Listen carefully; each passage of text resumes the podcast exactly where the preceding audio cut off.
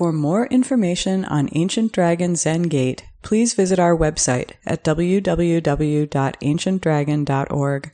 Our teachings are offered to the community through the generosity of our supporters. To make a donation online, please visit our website.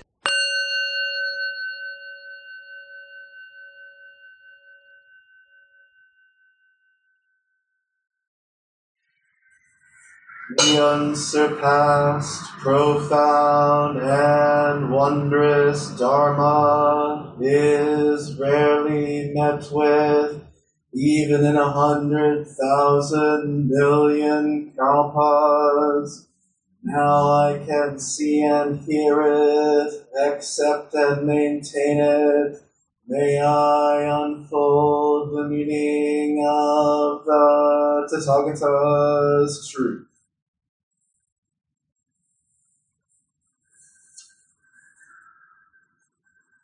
Going to take off my mask for this talk.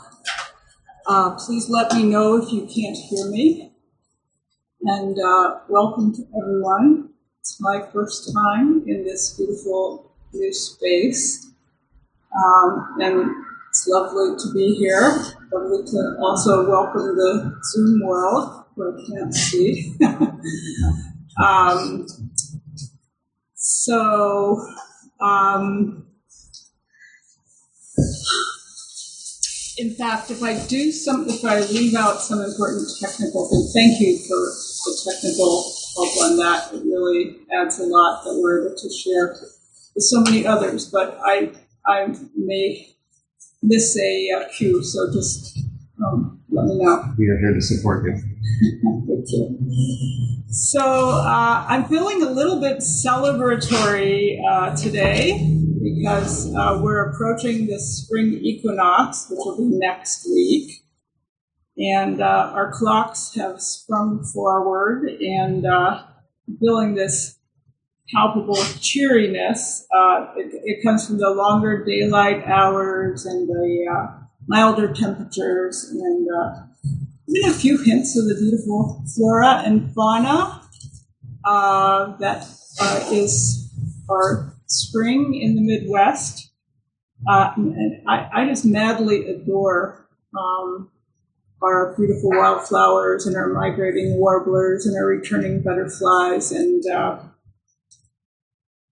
uh, it's just, we have glorious abundance in this, in this part of, of, the, of the country. So I did do my best to enjoy winter in Chicago this past year. I even traveled north to uh, Lake Superior where the temperatures were double digits below zero.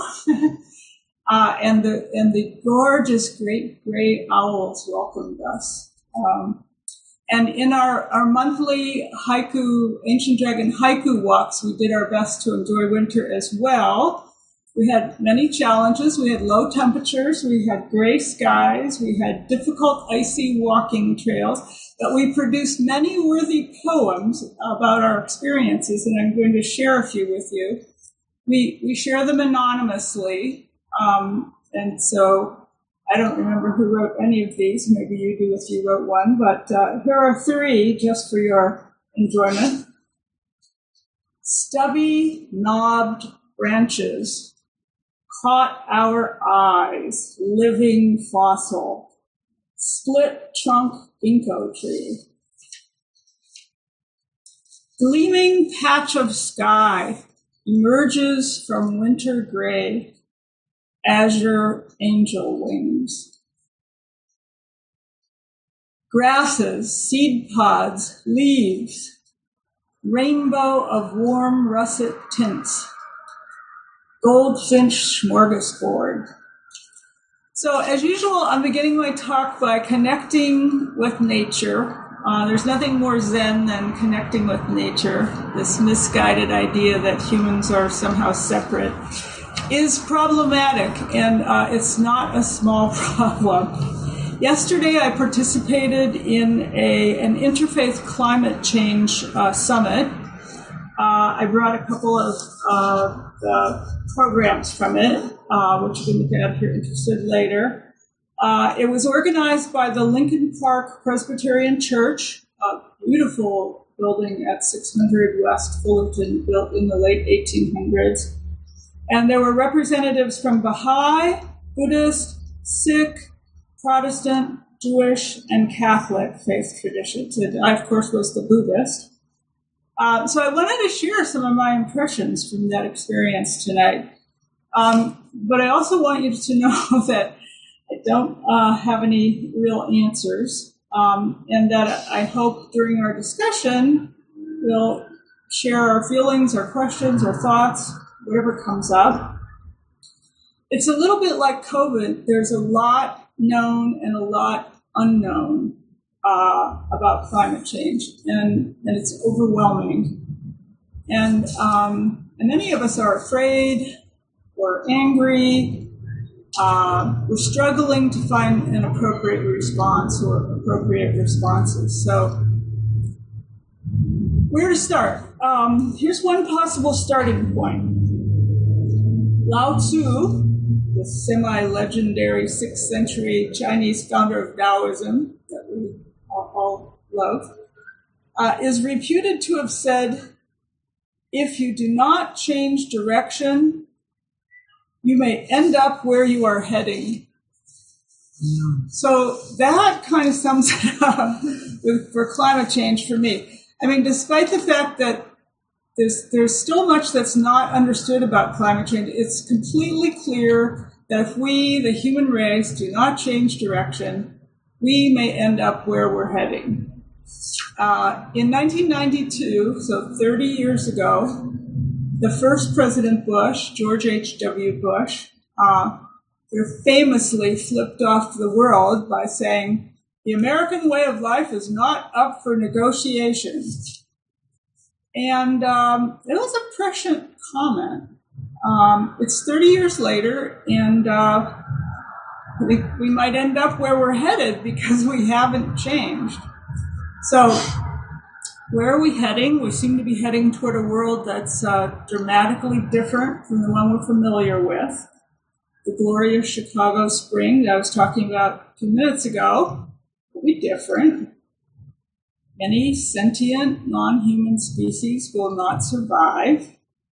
Many human sentient beings will not survive, and suffering will grow exponentially. And it already has, of course, but we've only seen the beginning of it. So I do I do my best to keep up with the literature on climate change, and there's really not much good news. I believe we're failing.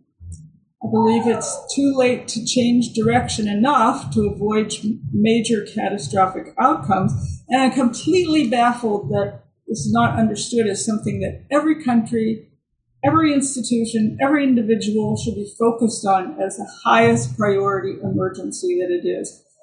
I really think humans are a very strange flavor of ape. Um, but let me tell you a little more about yesterday's summit. There were about 60 people in the audience, which was not huge, but it was a beautiful Sunday afternoon, one of the first beautiful Sunday afternoons. Um, there were others online. Beth Brown, who's the pastor of that church that hosted it, made opening comments that criticized in the strongest language the ideas of Christian supremacy and of human supremacy in our culture. She called these ideas evil.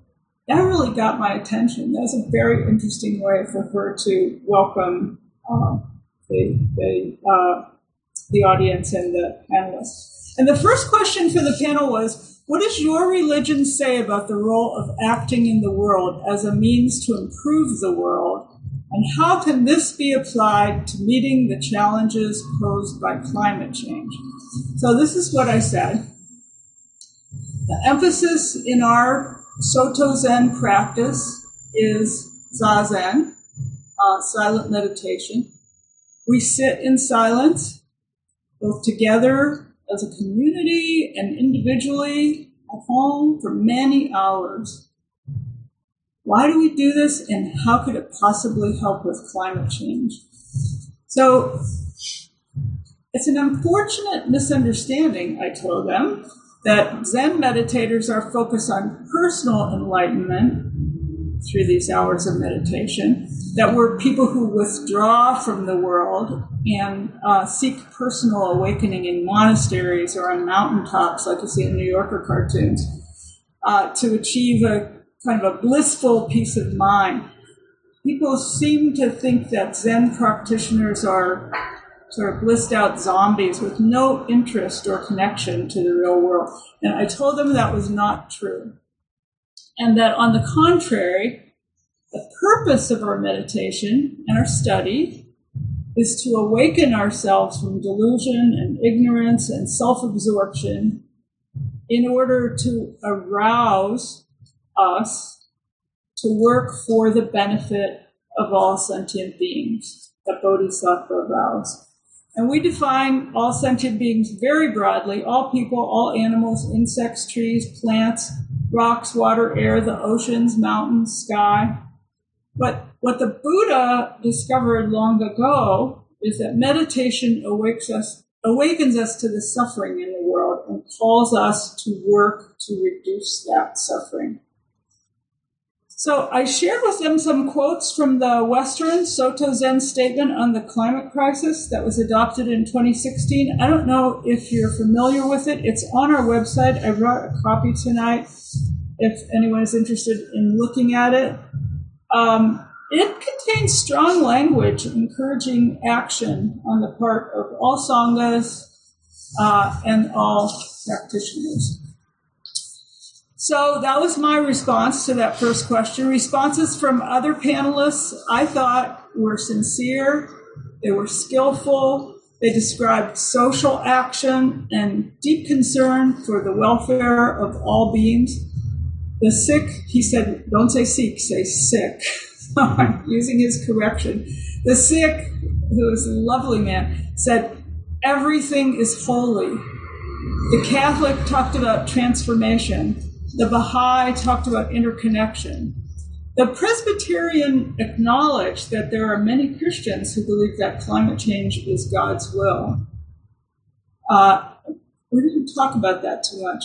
But everyone acknowledged that this is a daunting uh, problem, and um, the conversation uh, sort of uh, it was it was a two hour um, summit, the conversation eventually got to the place of talking about working together as an interfaith effort to, to add strength to our actions. But it was also acknowledged um, that many people in the world aren't connected with a faith community.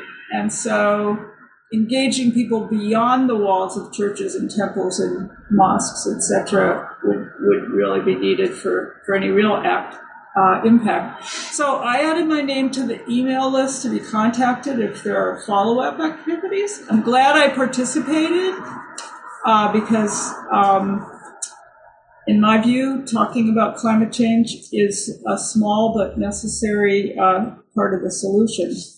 So I thought we should continue to, to talk tonight, and I'll, I'll give you a few more of my thoughts. Um, I'm going to assume we all know we should do things like reduce our driving and flying and eating of meat and so forth.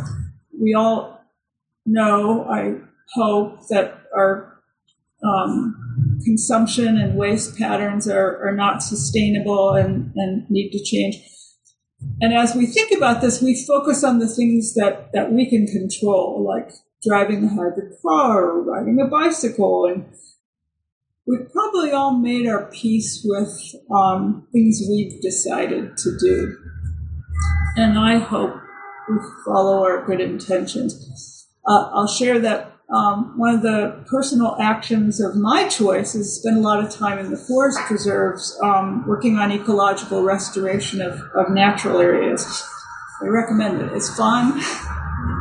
Uh, Saturday we were out there, it was 10 degrees. We had four big fires going. It was fun. Anyway, spiritually nurturing but um, most of the public discourse about climate change is about things like energy, but um, natural areas play a very uh, important uh, role as well because soils and plants and so forth uh, hold a lot of carbon, and the healthier they are, the more uh, carbon they hold. If, after the Glasgow meeting last fall, um, you know, they produced a report, and for the first time, there was a lot of emphasis on um, the importance of protecting and conserving nature in terms of, of carbon. So, but what I believe is that this level of personal actions uh, is just not enough um, because we can focus on what we can control, but what needs to change much of what needs to change is beyond our control. Most Americans have been convinced um, that it's up to us, not to big corporations and institutions. Um, and we've, we've, you know, that if we tighten our belts, things will improve. Um, corporate America has to change if we have any hope. And what I mean by that is that it shouldn't be my responsibility or the responsibility of any individual to figure out how to do things less destructively. Here's one example. I go out of my way to a, different place to buy recycled paper, toilet paper made out of recycled paper because most toilet paper in the Jewel comes from deforesting the boreal forests in Canada, which hold millions of tons of carbon and provide habitat for uh, birds and other wildlife. It's, it's an extra effort and knowledge to go and do that. And I, my point is not that you should go buy recycled toilet paper, although I hope you will. My point is that in a sane world, no company would ever deforest a boreal area to make toilet paper when there is a perfectly adequate alternative. Um, and in a sane world, it'd be illegal. It'd be illegal to destroy this pristine habitat because we have an emergency on the planet. Cars should be clean, public transport should be efficient, it should be easy, it should be cheap. Agriculture should be transformed. Single use plastic should be banned. Last couple of years ago, I tried to go a week without using single use plastic. It was impossible. I mean, I drove myself crazy trying to do it. It's not rocket science. I mean, I spent a month in Prague last summer and I used their public transportation to go everywhere. It was safe, it was clean, it was cheap, and uh, most of the other people in the city used it too because it was set up for us to easily do the right thing. So the technology exists to do what we need to do to save the planet from catastrophe, but there needs to be dramatic change so that can happen. So what do we have to do? We have to, we need political will, and to build political will, I think we have to change ourselves. And so that's why I told the attendees of the summit that we sit in silent meditation. But I, I, I am discouraged and heartbroken.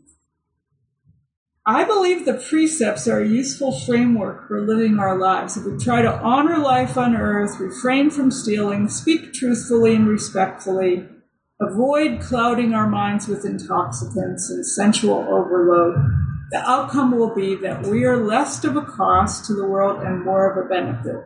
If we practice right speech and right livelihood, we'll have a better life and we'll also live lighter.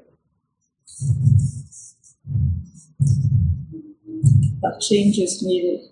So I know that uh, the Branching Streams meeting in Texas next month is going to focus on environmental degradation and climate change. It'll be guided by Stephanie Kaza, who's a she's a renowned scientist. She's a, a Buddhist and academic and educator. Um, several people from Ancient Dragon will participate, so I look forward to learning more about the results of that conversation. I'll be leading a half day sitting on May 1st, and um, I'm going to do a talk based on Dr. Kaza's um, 2019 book. It's a superb book. It's called Green Buddhism. And I hope that day we'll, we'll sit with some of these questions and, and talk about ways to help things change. So um, that's my talk. uh, I'm looking forward to a rich discussion, and uh, thank you very much. And happy Pi Day.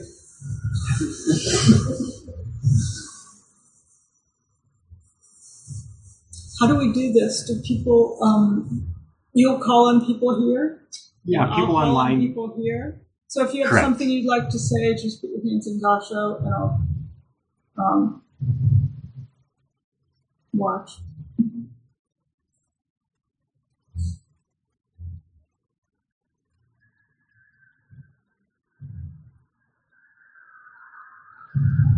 I can also pass this around.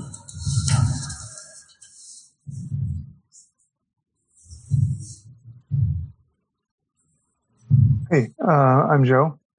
Uh, I was for, I was fortunate enough to be able to watch uh, that conference on YouTube, and uh, you. uh, all all of you had uh, uh, very illuminating, thought provoking things to say. Um, I, I I just want to add my perspective, uh, and if this is uh, you know maybe this is along the lines of what uh, the, the kind of the kind of thinking you were approaching yesterday, or, or maybe it's a different direction. I don't know. Um, I believe that uh, it's impossible to separate socioeconomic class from any uh, analysis or any uh, endeavor human uh, of humankind. And I'm, I'm not going to go into a great deal about this, but I've been thinking about this a lot since yesterday, and, and I think that um, um, I'll, I'll, I'll just give a, a, a, an example of, of the, the foremost example that came, came to my mind. Uh, last spring, uh, I was um, uh, I, I bought a new car, uh, not a new car, but I bought a car, and I did um, as is my habit a lot of research on different makes and models, and I really wanted to get an electric car, um, and I, uh, um, uh, I, I I looked at some of the models. Uh, there, there were there were some um, hybrids that I, I, I rather liked, but I really was going for an all all electric car, and I I didn't know much about it, and I found out that in order to, to operate an, an electric car, you have to charge it for eight or nine hours at a stretch from a, a dedicated source of electricity. Uh, in other words, you had to have an attached garage with electricity running through it. Well, I, I live in, in an apartment on a, a residential street, and as most of the people I do live in that kind of situation, um, there's um, I can count on the fingers of one hand people I know that have uh, access to uh, an attached garage. Um, so there's been a lot of talk about the the the the, uh, uh, the activities and the, the achievements of Mr. Elon Musk, and uh, I certainly don't want to take anything uh, away from him. He has uh, introduced the idea of such a product into the the marketplace.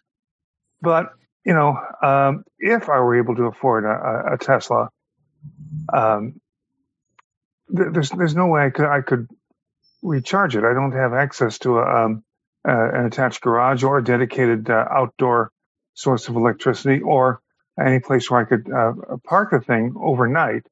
Um, there would be anyway. There would be less than, than a mile's walk away, and uh, that's true of most of the people that that I know, uh, working class people, and uh, it's especially true of of minority people I know, most of whom live in apartments, and um, so uh, this kind of brings up the question of environmental racism and environmental classism. Um, where we take it from here, I I, I don't know. I, I think um, one one may one route may be, and this may have to be initiated by the government, would be to uh, uh, improve the technology to uh, you know find a way where we could easily and practically uh, charge these cars, and not for you know for a period of an hour or two or something. So that that was that's been on my mind, and um, it was a good it was a good talk. I I liked it. Thank you, Joe. There's one other thing about electric cars, um, which is that the electric, the electricity, a lot of the electricity comes from coal-fired plants, which sort of defeats the purpose, at least partly. Um, although that is somewhat changing. Um, it's a it's a complicated world we live in. Was the was the technology good yesterday? Were you were able to hear everyone? I understood everything except, uh, as you know, we had some problems with uh, the with with with, with this the Sikh clergy. But Yeah. aside from that, uh, everything was quite clear. Yeah. I think that was his his uh, uh, an issue on his end. Are there other comments? Yes. Uh, Bryant has his hand raised. Oh, thank you. um, very One excellent talk on a, oh, yep. Uh, yeah, the haiku walks were wonderful. I'm I'm going to give a shout out and uh, uh, encomium of praise to the haiku walks. I hope that they can uh, continue at some point. Um, and I'll be there with you uh, on the next last one. Uh, but that's not my comment.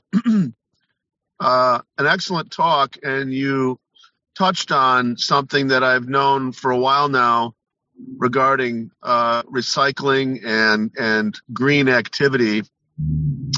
I saw a study uh, from which they developed some some graphical representations of the of the conclusions, and the alarming or startling conclusion was that the amount of activity that we as individuals uh, devote to being green, you know, recycling and you know eating less meat and all the all the wonderful things that many of us do uh, really amount to about 15% effectiveness on on the situation as a whole the overwhelming like 85 and i don't remember the exact numbers but i'm giving you a rough estimate.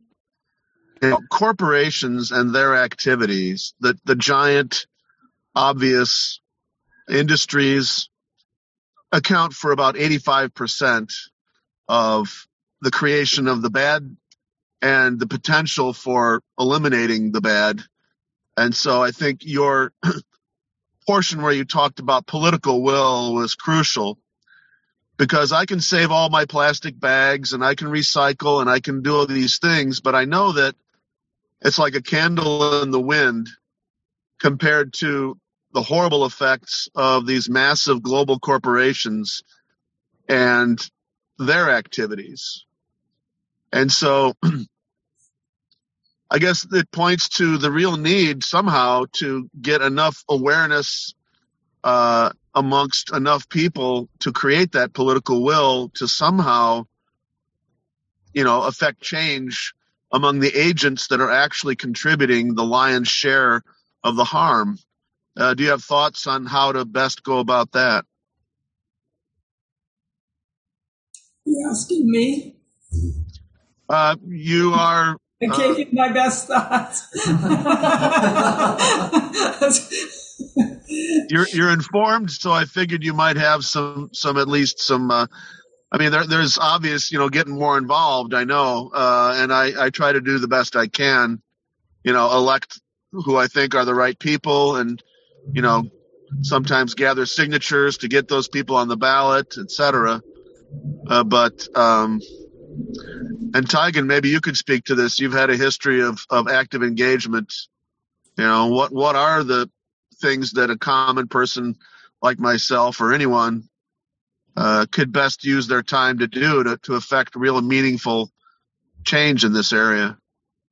I mean, the short, my short answer, which I was trying to say, is it's an emergency. We need to be talking about it all the time. We need to be treating it as if it's not this future thing that, you know, we're, we're going to eventually take care of. It's right now. Let's treat it that way. The way people went and made vaccines in a year, like a miracle, because there was an emergency. Not that it's completely fixed, but that just happened because it was put as a number one priority, uh, at least by some people. Taigen, I didn't mean to uh, take away from No. your response. No, uh, thank thank you so much, Goshen, for everything you've said. Thank you to Brian.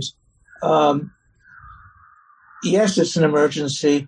And yes, I, am surprised, Brian, that it's only 15, that it's, that it's as much as 15% that we can do individually. I think it's, it seems to me it's much more than 85% that, of what needs to happen that has to do with fossil fuel companies and uh, related uh, uh, events. Um, uh, I've, I've, talked about this at Ancient Dragon before, but the fossil fuel companies knew about this uh, effects of climate breakdown from fossil fuels back in the 70s, and they doubled down on on uh, disinformation and denial.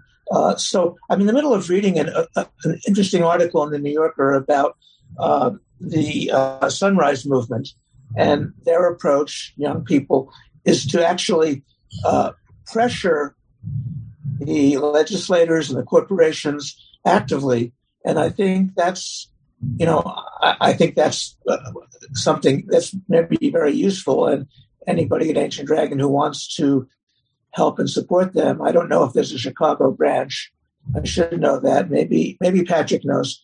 Um, but um, yeah, there there is enough technologically.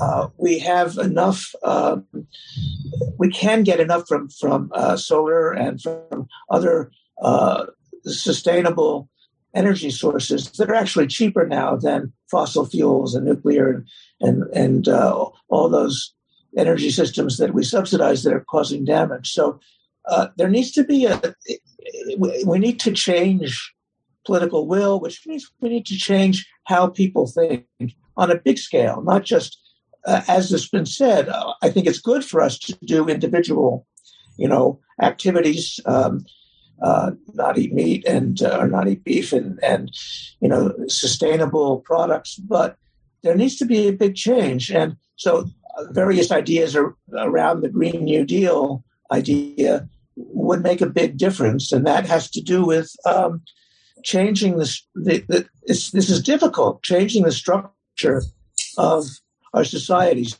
So, uh, pressure, political pressure, corporate pressure, all of this is what uh, seems like will be most helpful. Uh, as Gyoshin said, there is going to be catastrophic events, and that we've already seen them.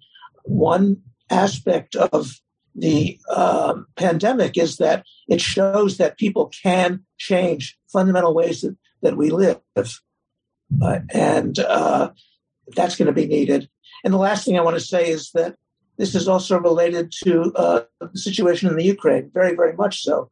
Um, our, our military is one of the greatest, the United States military is one of the greatest um, culprits in terms of fossil fuel uh, use. And, and the, the, the U- Ukraine war, in many ways, is, has to do with Russia's oil. And, and, and now we're trying to stop that. And anyway, uh, conversion uh, is going to be difficult in every country because it means retraining people who are working in in current energy systems to work in the new uh, alternative energy systems. But um, anyway, that's what's needed. And I, I, want people may not know, but I, I want if I, I, want to take the liberty of calling on Patrick Miller, who's here on the Zoom, and I'm sure there are people at Ebenezer who have things to say. But uh, Patrick Miller works for the Environmental Protection Agency uh, in uh, the Chicago area, and I don't know if you have anything you want to add, Patrick.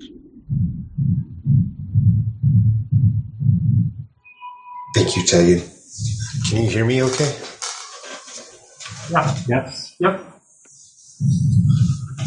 Um, I, I mean, I agree um, with everything that's been said. I, uh, it's important to to have these personal practices, um, but the rate at which change needs to happen uh, needs to happen at a corporate uh, industrial level. Um, uh, last summer, there was an article by NPR that the really big push for marketing for recycling was driven by oil companies to maintain the use of plastics. Um, and so in my head, I've been sort of going through the you know, delusions are endless thing because it, uh, it's really eye opening then to consider um, everything that that's really going on and, and the different layers and um, uh, different players even. Um, there are some positives. Uh, I don't, I think it was last year as well. Um, cities in California banned the export of coal and petcoke, um, fuels that can't be consumed here. They they export to India and China, and cities, you know, decided to ban those exports. Um, Illinois has is like I don't I forget what the percentage is. It's like ten percent of the U.S. coal market, um, and it's generally higher sulfur coal, which can't be really consumed. Um, the power plants in the Midwest to meet regulations, so they ship it out. So it's still getting consumed somewhere, but it's not being burned here. Um, and so I, I do think that the um, it's not just you know a phase out; it has to be a stop, like immediately, um, and then put the resources towards more renewable products. Um, so it, it, is important to to have those personal practices in the sense then that you're connected to the global issues. Um, there was something. Um, it's like fifty percent of the pollution in China is for exports, products that are consumed outside the country. Um, so a lot of the consumption leads to direct pollution that someone else is experiencing. Um, so, it, you know, we're, we're all connected, uh, and this is a, a global um, problem. So I, I, think it's both. I, you have to have a personal practice um, to maintain your awareness of the global situation.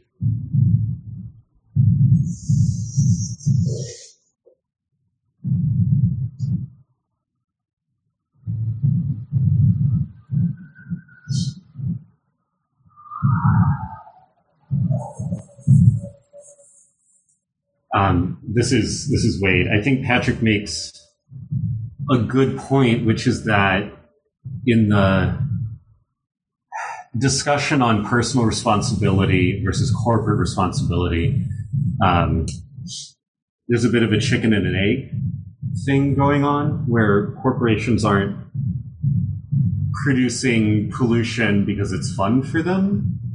They're producing pollution because it makes them money because someone's buying the thing that they are producing that is that is causing the the pollution. Um, so I have seen some people um, in talking about this feel like they they almost abdicate themselves of personal responsibility because corporations have such a such the lion's share of the responsibility.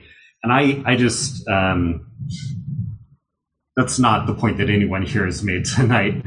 But I do, but I do feel sometimes disheartened by that because I think it, it misses the nuance that, um, yeah, I mean, if half the pollution in China is because they're making plastic tchotchkes that Americans are buying, Americans have respons like individual consumer Americans have responsibility for that just as much as the as the companies that are meeting that that demand. Um, I don't know that I'm going anywhere with this comment. You don't think plastic tchotchkes should be illegal like I do?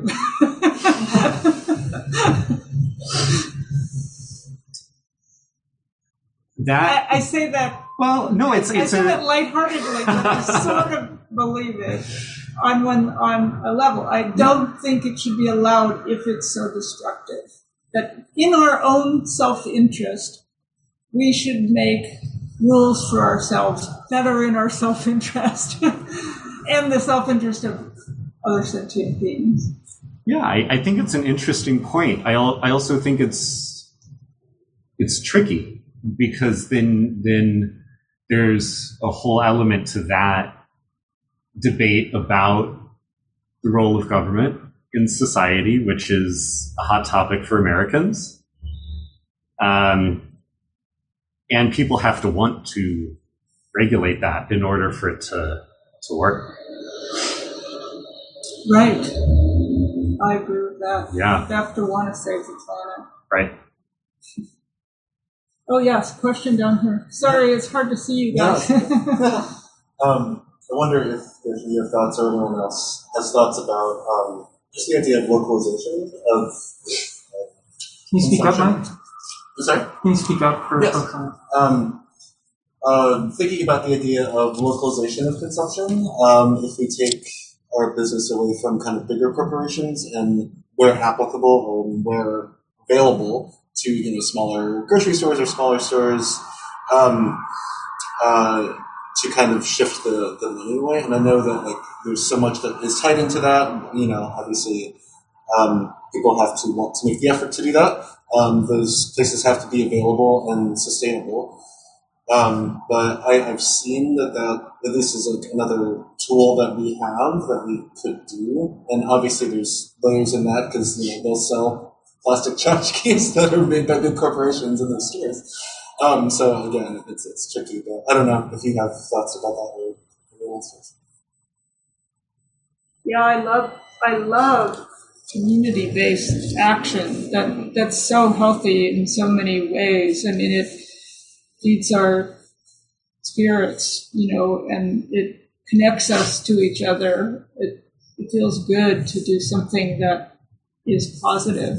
I I I, I love all of that. I think I can't imagine anyone who doesn't and I try to do it as much as I can, and I'm sure other people in this room do that as well. It's it's just not enough yet. So uh, it's it. There's no doubt that all of that can and should be done and multiplied as much as we possibly can multiply it. I mean, I'm not prescient. Maybe I'm wrong, and um, there'll be dramatic change next week, but been waiting for a while. if, if you graph the progress, the curve is not not changing much. Kind of a flat. Uh,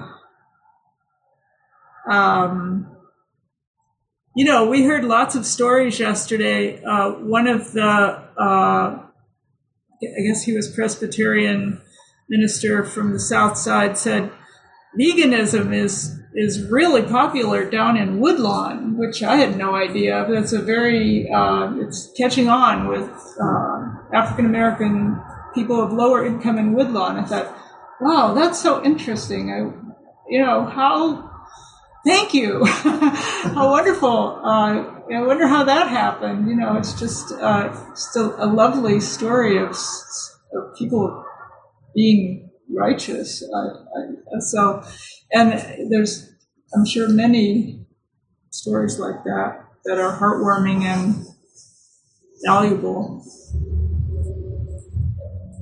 And now the mayor wants to put a, a, a, uh casino in the old McCormick Place building. That's a that's a building that has killed tens of thousands of birds during migration, and we thought they were going to tear it down finally. And instead of doing that, she wants to have the lights on all night, which will of course multiply the bird killing by a couple orders of magnitude. so it's like, oh, it's not one thing, it's another. Anyway, or problem solving, a casino on the lakefront just what the world needs. Someone else say something happy. No, but I brought that down. It seems that uh, perhaps Hogatsu would like to go, and then we can hit up Patrick. Oh, yes. Oh, please, Patrick. I think the first two. Patrick saying no. Okay. um, so I think of this idea that the personal is political, mm-hmm. and that in our practice, being able to be stable and tolerate discomfort, a lot of the problems we have come from the fact that things seem so convenient that are deadly. Mm-hmm. And to feel that in our bodies, you know, at Eiheiji, they take a dipper of water and they return half of that water and they use it to the river. And I feel if we support each other in this, that we we know how to act. But we also have to resist the pull of comfort and slow things down. You know, even in how we take care of everything here, it has an impact. You know, and locally, there's a lot of action. I mean, I live in the 47th ward. Used to be known as the Fighting 47. You know, kind of a machine politic place. It's completely changed. There's a, a, a local ward-based climate action group. There's a local indivisible group that is focused on environmental issues. So there are ways that, that this dipping the water into the stream and pouring half of it back can translate into our activity in everyday life. But it's really easy to want to buy that plastic tchotchke until you really deeply sit with it with compassion. That's how I feel about it. So, although I'm deeply troubled, you know, I grew up in, by the ocean and I've seen the coral reefs turn into a graveyard. 70% are dead in the Caribbean. And I've snorkeled that my whole life. So I feel that pain around us here in Chicago. But nonetheless, our Bodhisattva way is to move forward. So I thank you, Laurel, for bringing forth this amazing topic. And it's a great topic for our time. But I think we have, we support each other to move forward and confront these things. So, Patrick, I'm sorry if I stole the show from you, but please uh, offer your, sorry, offer your offering. Thank you. Um, I I just wanted to um, put it out there that I uh, I'm hopeful um, for change. I um, humans are pretty creative, um, but there's a um, so for instance like sulfuric acid, uh, like acid rain. actually, that was a serious serious problem um, it still can be a concern in certain situations, but um, I remember in um, one of my grade school classes hearing about it, and they had this picture of a statue that was like melting or looked very worn. Um, and uh, we've really, um, through action and regulations, um, averted that crisis pretty well. Um, we have to maintain it though. That we still have to, you know, maintain that effort. Um, so I am hopeful in that sense. Um, there, with climate change, I feel there's another aspect though, and that is to a point Joe Joe made earlier, in that there are um, uh, as ingenious as we can be, we forget about everyone, or we don't include everyone maybe in the solution. Uh, and so it's where um, um, black and minority communities are on the front lines of climate change and um, environmental justice. Uh, and so um, moving towards solutions and programs that put them first, it sounds kind of, I know we're all in this together. Um, but people are and have been experiencing climate change and have been burdened by my pollution. Um, and so it's this it's this balance that everyone needs to be moving forward. Um, but I am hopeful, I guess, if that means anything.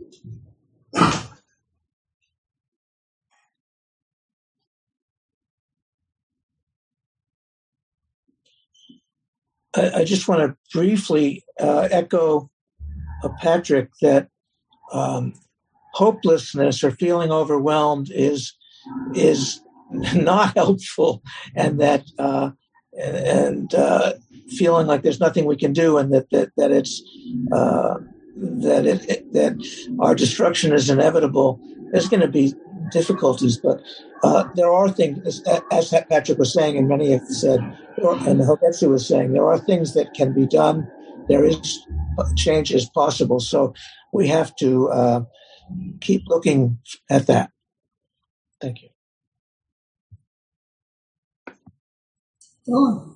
Um, yeah, I think I, I'm also hopeful. I mean, it's it's incredibly intimidating, but I, I'm also hopeful, and I think the political the political will is very possible. I'm I, am thinking about what you were saying, um, about the vaccines uh, and how quickly they were made, uh, and you know, there's there was an incredible economic incentive for them to be made very quickly. So, to my thinking, there has to be a lot of economic incentive for these corporations to change to, to make these fundamental changes about how they make their products. But I think that's possible if the government uh, calls the play on it. Um, and I think I think it's possible that those people could, can be in power. Um, I'm I'm remembering uh, an episode of comedians in cars drinking coffee. I don't know if anyone's seen the Jerry Seinfeld web series. He has one with Barack Obama, and he asks Barack about you know what it's like to try and push an initiative, and he says it's it's like a football game where you're you're trying to call plays, and you can sometimes see an opening and, and like call this, know what play to call, and there'll be open field, and you can you know get that get that initiative done and get that bill passed. And so I think I do think it's possible that someone will be in power on the on the federal level that will put forward will will make it a um, a priority of their um, uh, of their administration uh, that that's the play that they have that they're determined to get through like uh, you know uh, Obama had Obamacare you know like there's different politicians on that level. Basically a lot of times will try to have a, a defining you know uh, action or uh, initiative. And I think it's possible to put together a, a package that has a ton of you know impossible to refuse tax cuts and benefits and blah blah blah for the for corporations that that make this kind of seismic fundamental change possible. Um, and so we have a role to play in that with you know who who we're electing, obviously. Um, but then there's also the kind of pressure we're putting, you know, on um, you know with with activism for folks that chose to do that choose to do that about um, how serious we are about it being a necessity for someone on the federal level to take that that seriously for it to be that um, that kind of uh, trademark uh, initiative of their administration. But I think we're culturally at a point where someone could, would be coming in power where that would be um, something that they want. I, the, the awareness of how urgent the problem is, I think, is gathering enough steam where that's that's possible. I see that as something that's very possible in my lifetime. Uh, I, I don't know if it's going to be enough, but I hope so. Um, and then on the, the personal level, um, I think it's it's often feels like saying something rude, you know, when you're when you're bringing up something about this in day to day life when it, when someone hasn't broken the ice about about climate change. Um, it feels awkward. I think the most practical thing that I'm trying to do is not fly, and uh, my my hometown is in Massachusetts, so that makes it kind of awkward because I'm taking a very long train ride to go to go home for when I go home. And when you know folks ask me what I'm doing for the holidays, and I'm saying oh, I'm going home, and they'll say, oh, you know, what when when's your flight? And I'll be like, well, well, I'm actually taking the train, and then there's kind of an awkward pause of like, well, why would you choose to do that? You know? Ooh, yeah, education opportunity. Right, but and, and so and so then you're and so then I'm talking about why I'm taking the train and but then people, the people. So I'm not saying that, that those conversations shouldn't happen. I'm saying to, to I think to support what Hagetsu is saying that it's an uncomfortable conversation. It's an uncomfortable breach because everybody knows that it's happening one layer down on consciousness that's right below, you know, how to get onto the, the right train stop or when do I have to get to work on time. It's like right underneath that. Um, so yeah, just the, the, the persistence of being willing to, for it to be awkward to talk about when people ask why you're making certain decisions so that we can be as you know as joanna, joanna macy's talking about changing those hearts and minds so those are my thoughts yeah, skillful means talking to people is interesting. But, you know, people, I think one reason people feel guilty is because they feel like it's on us when it isn't entirely on us. So, sort of what we have to stop. It's five minutes to nine. Thank you all very much for this um, uh, important conversation. I, I really appreciate that we're thinking about this, and I hope we'll continue to think about this.